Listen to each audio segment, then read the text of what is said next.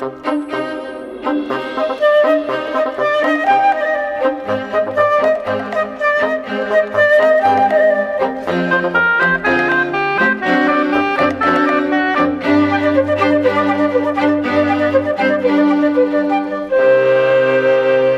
No fundo, aqui pergunta-se como é que as células fazem o endereçamento das proteínas.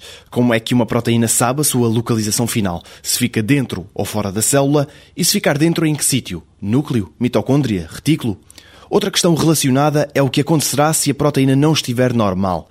Esta é uma causa de doenças ligadas à localização e agregação de proteínas.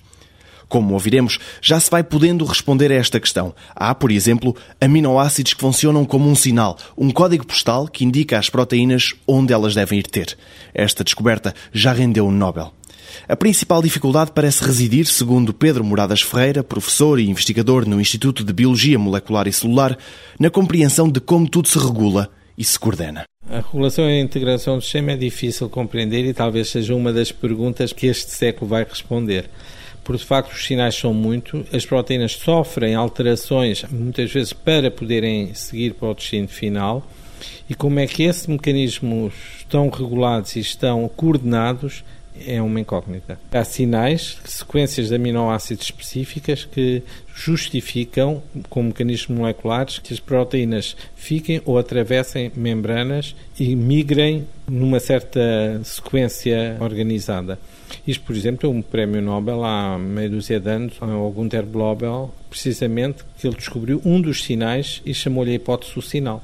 Agora, quando a proteína vai para o retículo, se acumula e não é exportada, ou a proteína é de, desfeita, as proteases dão cabo dela, por isso ela tem que voltar a sair do retículo e ser degradada, ou a proteína é reparada. E a reparação pode ter a ver com a estrutura tridimensional. E há proteínas chaperones. Chaperones eram aquelas senhoras que acompanhavam o casal de namorados no século XIX para impedir interações incorretas. E há proteínas que têm precisamente o papel de impedir interações incorretas que podem levar à agregação e a problemas de transporte e tráfego intracelular. Também há um outro grupo de proteínas chamadas moonlighting proteins, que em português seria as proteínas com dois empregos. A proteína tem um emprego principal, uma atividade funcional principal num determinado local da célula, mas se for para outro local da célula, tem um outro tipo de atividade e por isso chama-se, ao fim e ao cabo, multifuncionalidade da proteína.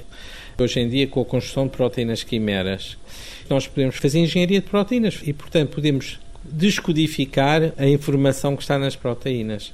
E temos sistemas de análise que podem também ajudar a essa descodificação. Por isso, eu julgo que o avanço dos próximos 20 anos vai ser um avanço espetacular. No próximo 125 Perguntas sobre Ciência, qual é a raiz biológica para a orientação sexual?